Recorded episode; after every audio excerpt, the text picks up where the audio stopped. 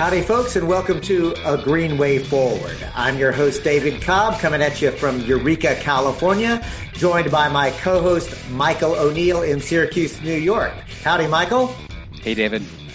So, I'm really excited about this show. And before we jump right in, I want to remind all of you who are watching live on Facebook to share this on your own page and any page that you mention, manage. I also want to give a big shout out to Gloria Matera, who I just saw is hosting a watch party for us. So thank you to Gloria and anybody watching us live on Gloria's watch party. The other thing I want to do is to remind everyone that uh, we are also podcast available, so you can go to the website agreenwayforward.org, download a podcast, or find our podcast uh, on iTunes or any other place where fine uh, podcasts are available. But here's the important thing. You've got to go to the website, a agreenwayforward.org and sign up. So you'll get a weekly announcement about guests, including not only what topics we're covering, but also some premiums that Michael and I are cooking up for you. Uh, so with that, I want to jump right into today's program or this week's program because this week we are joined by Jennifer Sullivan. She is a longtime Green Party activist at the local, state, and national level. She is a past co-chair of the Green Party of Florida. She is, in addition to that, a past national committee person representing Florida and currently the co-chair of the Green Party Women's Caucus.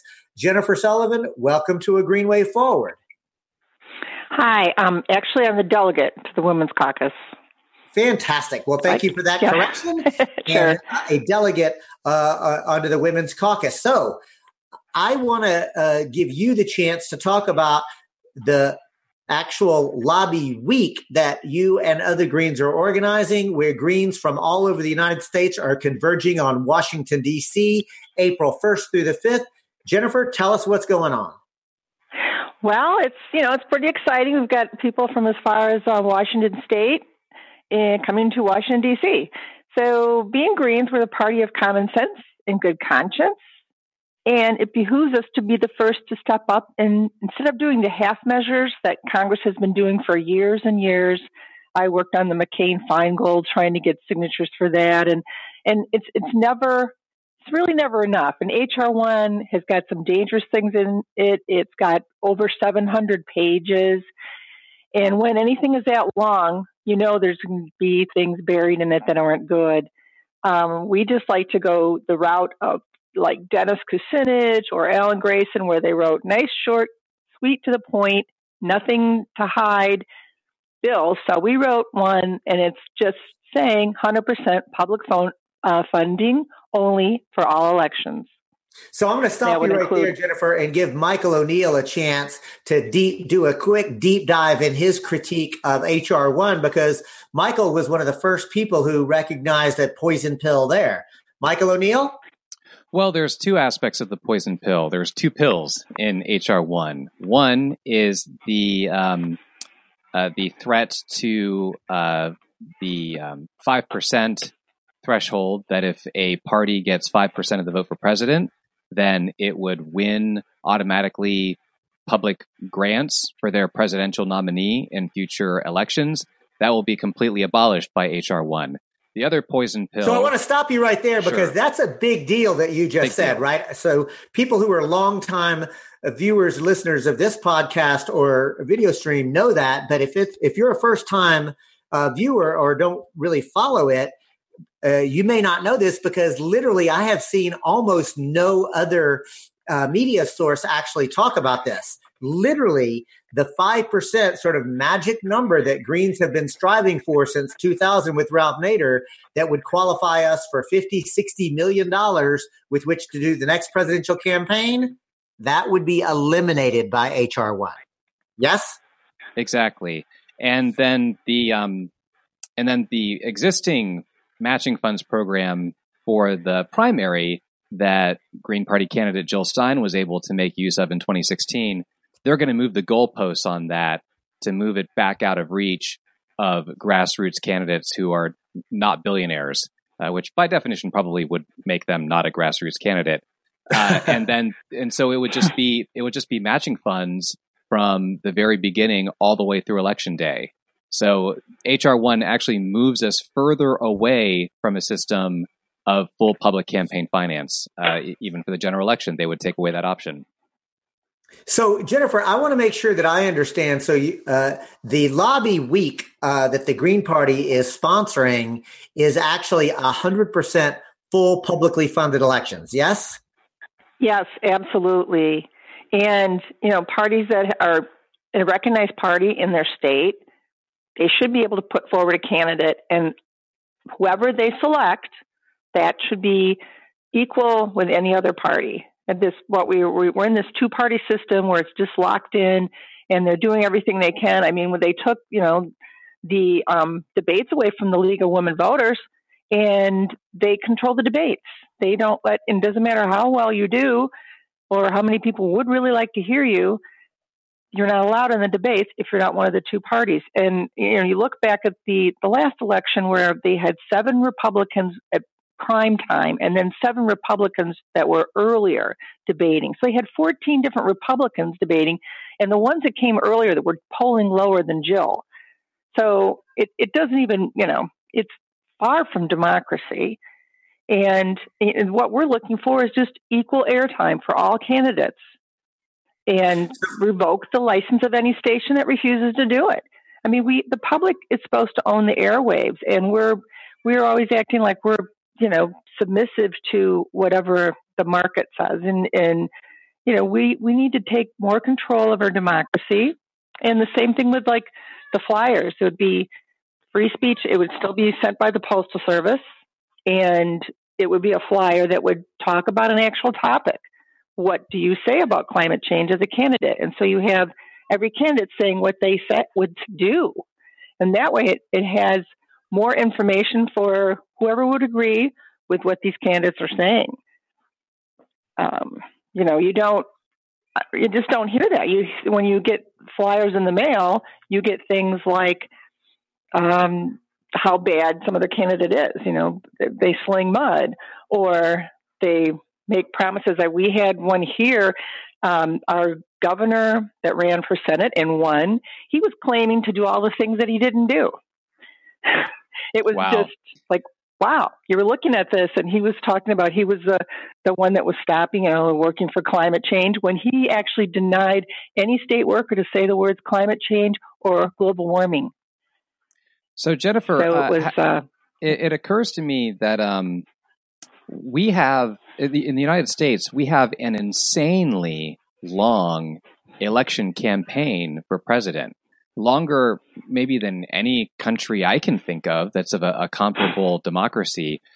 You know, we have candidates who are campaigning already for president, right? We have an almost two year election cycle for president, and yet people in this country complain that, oh, well, we can't possibly get through all the candidates if we let all the candidates have something to say. We can't possibly have enough debate airtime for all these for all these candidates that you want to throw willy nilly you know, you have other countries on a on a six month election cycle are able to go through uh, multi- multiple parties that have representation in their uh, national governments and field candidates for their prime minister or for um, or for president, however they work their system. So, uh, what do you think is the is that that unique United States stubbornness that here we give almost two full years for an election, but then we say, oh well, we we have to, we can only talk to the, the richest, most powerful candidates from the start of the bat. Correct. Well, I mean that's because we have a courtocracy or a plutocracy. Um, it's it doesn't have to be this way, and we need to change the paradigm, and we need to change it because it's only getting worse every election. And in my opinion, the election starts the day after the president is elected. They start talking about who might run in 2020 and it, you know and, then again it just be the next I, I, we're, we're way way farther than any other countries. And we have that on our website. Um, www do you have that on the screen that with the um, greensversusgreed.org what talks about other countries and how long their election cycles are and how they publicly fund and another thing is, oh, we have such a large country. It would just be you know, so hard for people to, well, well, wait a second, back that up because we have internet and we have TV and radio. It broadcasts everywhere. Why would that be a problem for, you know, people to find out about different candidates? It's not like they have to do whistle stop train trips or anything. Um, and if they do have an event, they should all go to the same event and meet people there or have it a debate on TV. Um, you know, there's just things that we could do differently. Other countries do them differently, and they get more of the people's choices. And we are also this country that we claim to have more than two parties, but they do everything they possibly can, as I've said before, to keep everybody else out. Folks, you're listening to and or watching A Green Way Forward. I'm your host, David Cobb, joined by co-host Michael O'Neill. Our guest today, Jennifer Sullivan, longtime Green Party organizer and activist from Florida. She is now one of the principal organizers of a lobby week, April 1 through 5 in Washington, D.C., uh, to support the concept of full publicly funded elections. Jennifer, I want to really underscore you're talking about not just a lobby day, but a lobby week. I want you to hit just in a broad uh, sense what's happening that week.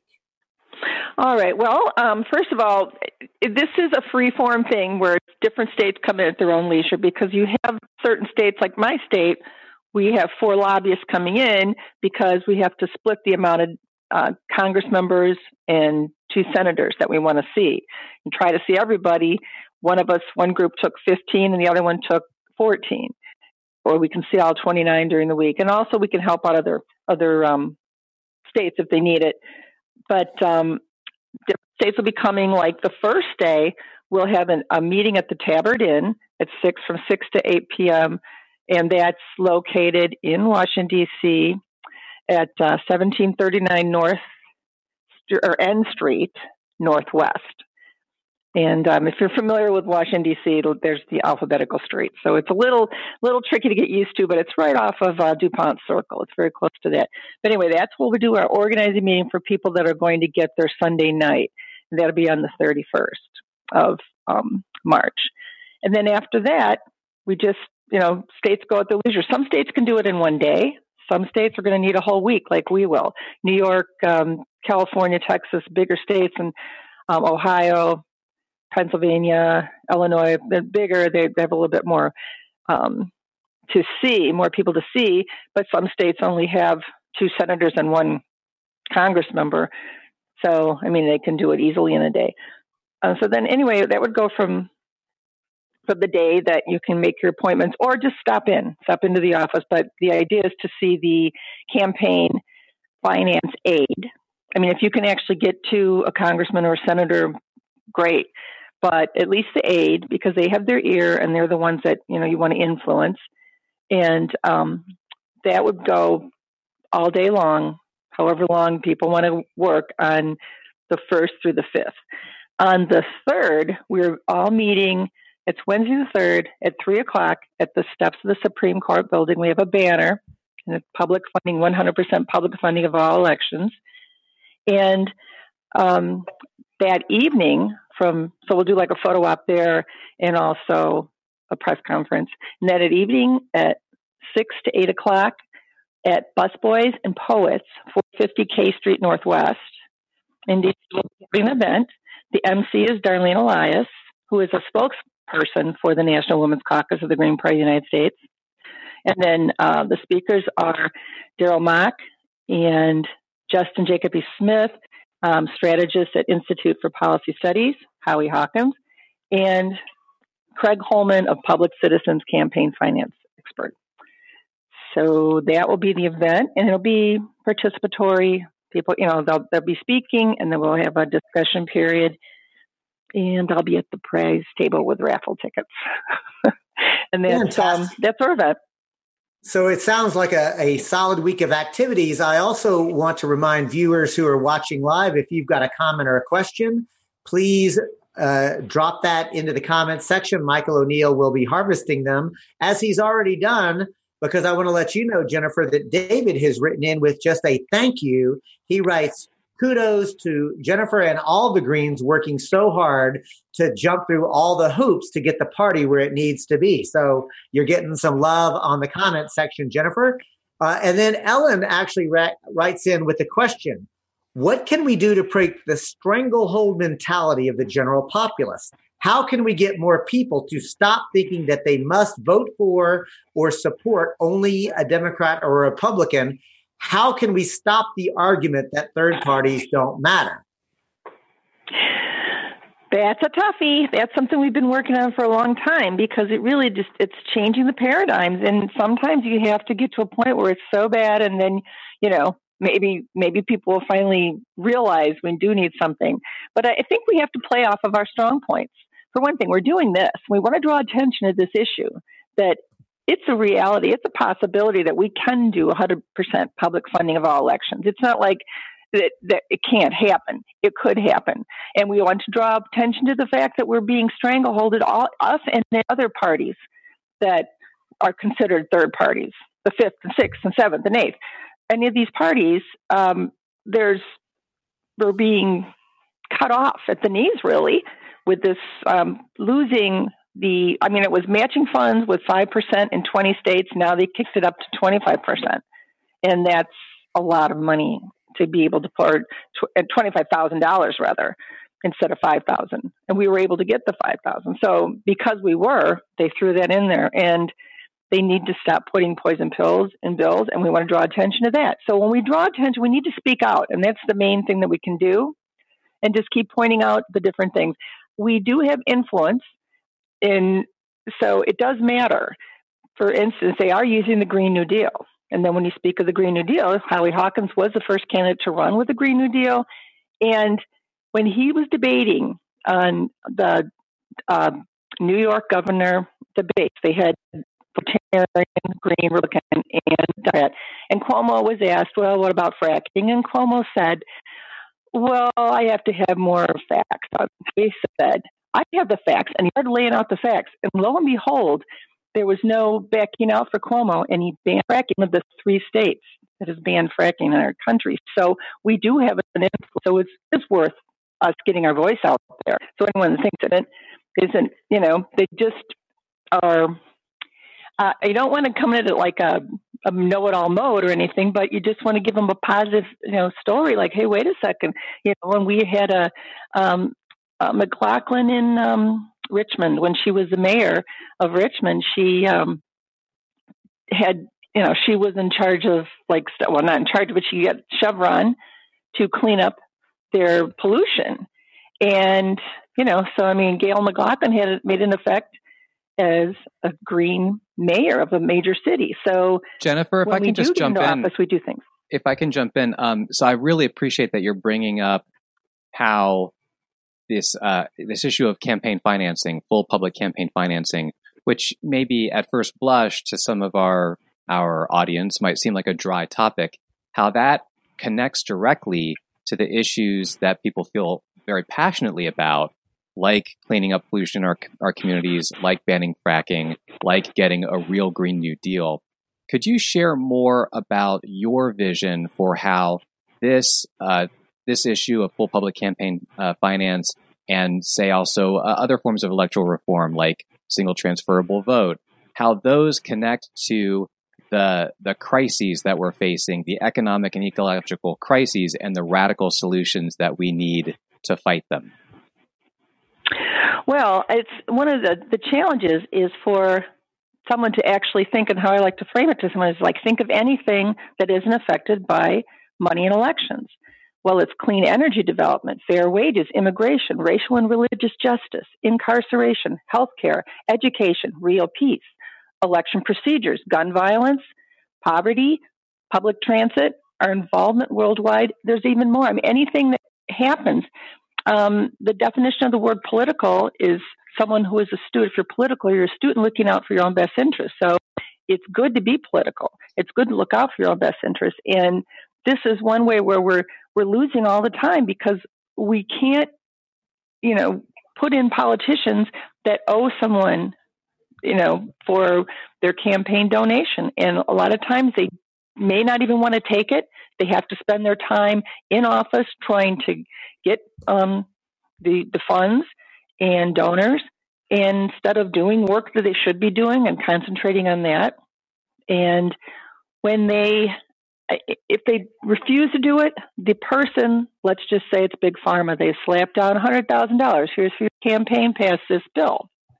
But if you don't, I'll give the hundred thousand dollars to your opponent. I mean, these are the sort of things that happen every day in in you know DC, and and we need to free our candidates and elected officials up from having to do that. And so, Jennifer, you know, if we can put it another way, um, hmm. we could say that uh, corporate money in elections is why we can't have nice things. That's one way to put it. yeah, exactly. It's things for us, things that we right. want. And that's why we're calling the event that we're having at Busboys and Poets, how can, or how public funding of elections saves taxpayers' dollars.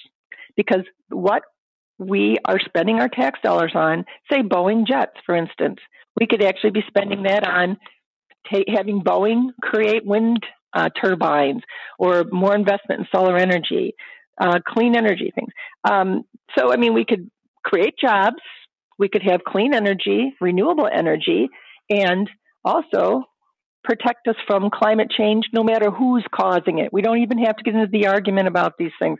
But, um, you know, I mean, we do have, if you look at the Amendment 1, it does say freedom of speech. There's no abridging freedom of speech. Well, when they talk about, and this is going back to things that Dave has worked with, with Move to Amend, where you, you know, money isn't speech, and people, corporations aren't people. Well, neither are unions. They're they're full of people and everything. No one should be donating. It should just be pull even funds for everyone, and may the best candidate win. Because you know it isn't free speech when you have to pay for it. If I was going to say, "Here's my, here's a bike, you can have it for free," but give me $500, then it isn't free. So anytime that money is involved, it, it's it's not free. And there's so also Jennifer, a law book. writes in to ask, can you refer me to books or other resources that talk about publicly funded elections? Uh, well, I mean, there are probably a lot of. I think that you can just Google and find out a lot of them. I mean, it's it's just all over the place. Uh, there is a so book can, um, let, called. Me actually, Un- then let me jump in. There is a really good one called Subsidizing sure. Democracy How Public Funding Changes Elections and How It Works. Uh, that comes out of Cornell University. It's a go to uh, book. Uh, I would strongly recommend that particular book. Okay, yeah, and and David Cay Johnston's written some good ones about you know how the rich feed at the trough of the public. Uh, there's one called Unsavory Truth, and um, that one is by Marion Nestle, and it talks about the food industry. And so, I mean, you just you name. I mean, there's there's so many, and there is a law in the books. Speaking of Cornell, it's um, you can look this up on Cornell University. It's called Title 18, subsection 201 of the United States Criminal Code.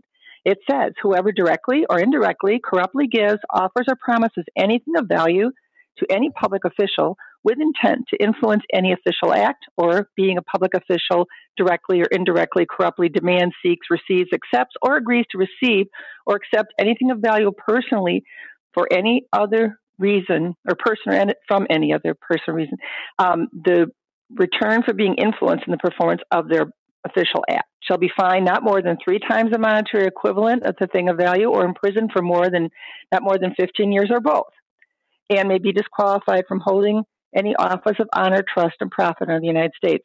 Well, the NGOs, they hold them to that. They lose their funding. Well, we can do that to them. They lose their funding if they do anything partisan politically, which. So I want to make sure know, to, we can do that with our candidates. and questions, Jennifer. So one, Andrew asks, is the Green Party going to the March 30th event in Washington, D.C. to protest the effort for quote regime change in Venezuela. So Jennifer or Michael, do either of you uh, are either of you able to speak to that?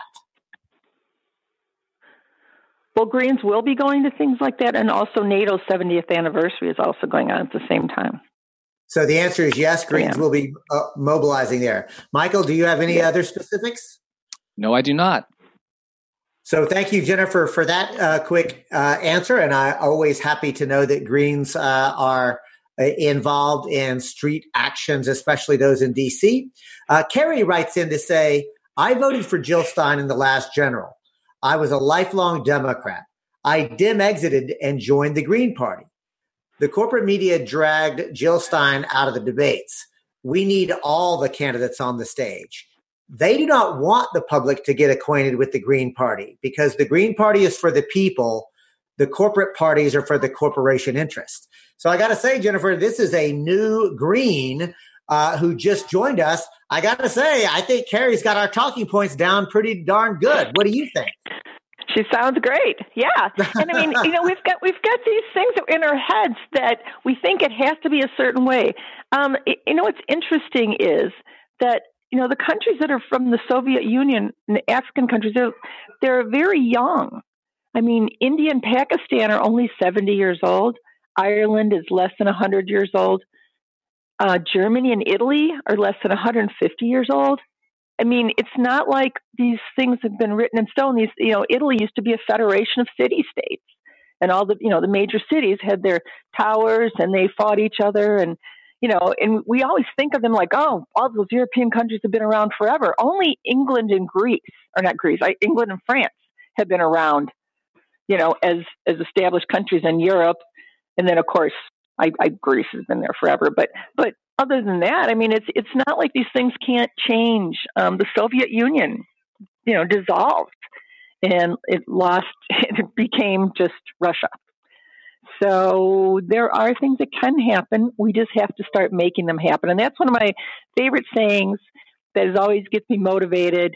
And it is: there's three kinds of people. One who makes things happen, one who watches things happen, and those who wonder what happened. I always want to be trying to make things happen somehow. And I think that should be a model for all new greens and old greens. And, you know, anyone that really wants to see things better, you just got to keep trying because to, to give up and to give in ends up being, you know, it, it's, it's complicity. And, and it's not an option, is, right? Giving up is not an option. Yeah. Great. It is, I like right. how Andy Warhol got to do. I like how Andy Warhol said it. He he said, "You know, they say that time changes everything, but it's not true. You actually have to change things yourself." So there is really is a lot of both agency and also responsibility as we contemplate the ecological crisis, uh, the devastating effects of the climate crisis, as well as uh, the loss of habitat. You know, the, the ecological collapse that is not coming, it's here and beginning. You con- couple that with the economic crisis that's driving this political crisis. I'm going to conclude, folks, with an appeal to you that you don't just need the Green Party. The Green Party needs you. We need each other. So we need you to get involved with us. Jennifer, the time has just flown by. I do want to give you an opportunity for any final thoughts. Well, I, I do appreciate um, that how we were able to work this, even though my laptop kind of went down. um, I have to get a new one before DC. But um, anyway, I, I, really enjoy this opportunity to share with people, and I want to encourage them that to, if they can, you know, grab a last minute ticket to DC, we're there. You can connect with us through. Um, uh, greensversusgreed.org. And also, we have a Facebook page, national lobby for 100% public funding of all elections. So, there's two ways to contact us. And also, um, if you can't make it from your state, you still can make a phone call. It's the idea was to get a lot of greens concentrated to maybe make it more, you know, like um, attractive to the media because we do get barred a lot from the media. But if we have enough people in the area and some events going on, it can attract the media to us. And so that was the reason to do that. Plus, you know, it's a good training for people to go into Washington D.C., walk the halls of Congress, go have lunch in the, the basement of the um, the cafeteria at the Longworth Building, and you know, kind of get an idea because once you come back from lobbying, you actually are better at state level and lobbying at your local level. You realize, hey, these are just people, and actually, I'm probably smarter than they are. You know, so we'll probably find a lot of Greens that will feel that they will be very empowered by this and it's a good thing to get together.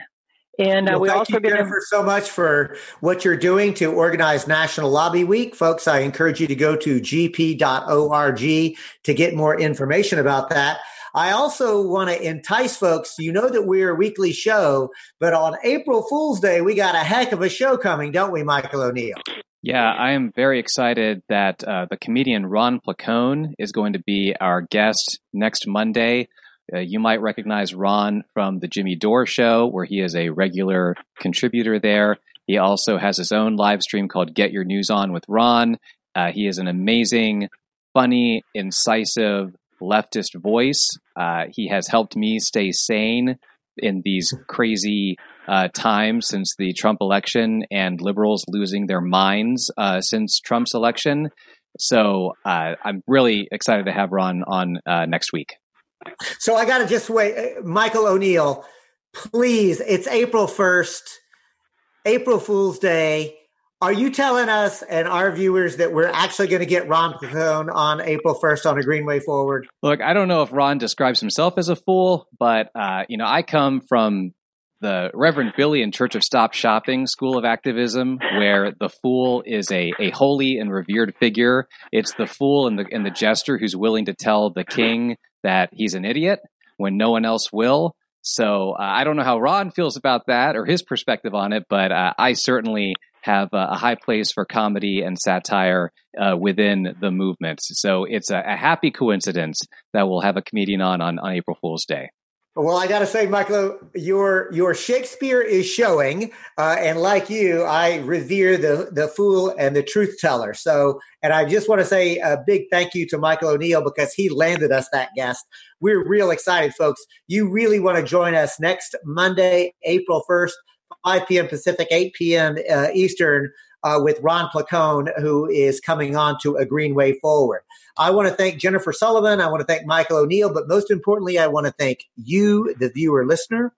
The A Greenway Forward, just like the Green Party, is getting larger, stronger, and better organized every day. A big part of that is because you are sharing this on your own page or pages that you manage. You're going to the website at greenwayforward.org and sign up. So keep doing that. Let's grow this audience. Let's grow this movement. Keep on keeping on. Peace. A Greenway Forward is broadcast live on Mondays at 8 p.m. Eastern Time from Dr. Jill Stein's Facebook page. Subscribe to our podcast and e newsletter at agreenwayforward.org to make sure that you never miss an episode. You can also find us and rate us on iTunes, with more podcast platforms being added each week. Our theme music is Retro Future Dirty by Kevin MacLeod whose fine music can be found at incompetech.com and is available for use under a Creative Commons Attribution license. This is Michael O'Neill for David Cobb reminding you to please spread the word about A Greenway Forward and to send us your thoughtful questions and comments to a greenwayforward at gmail.com. Thanks for listening.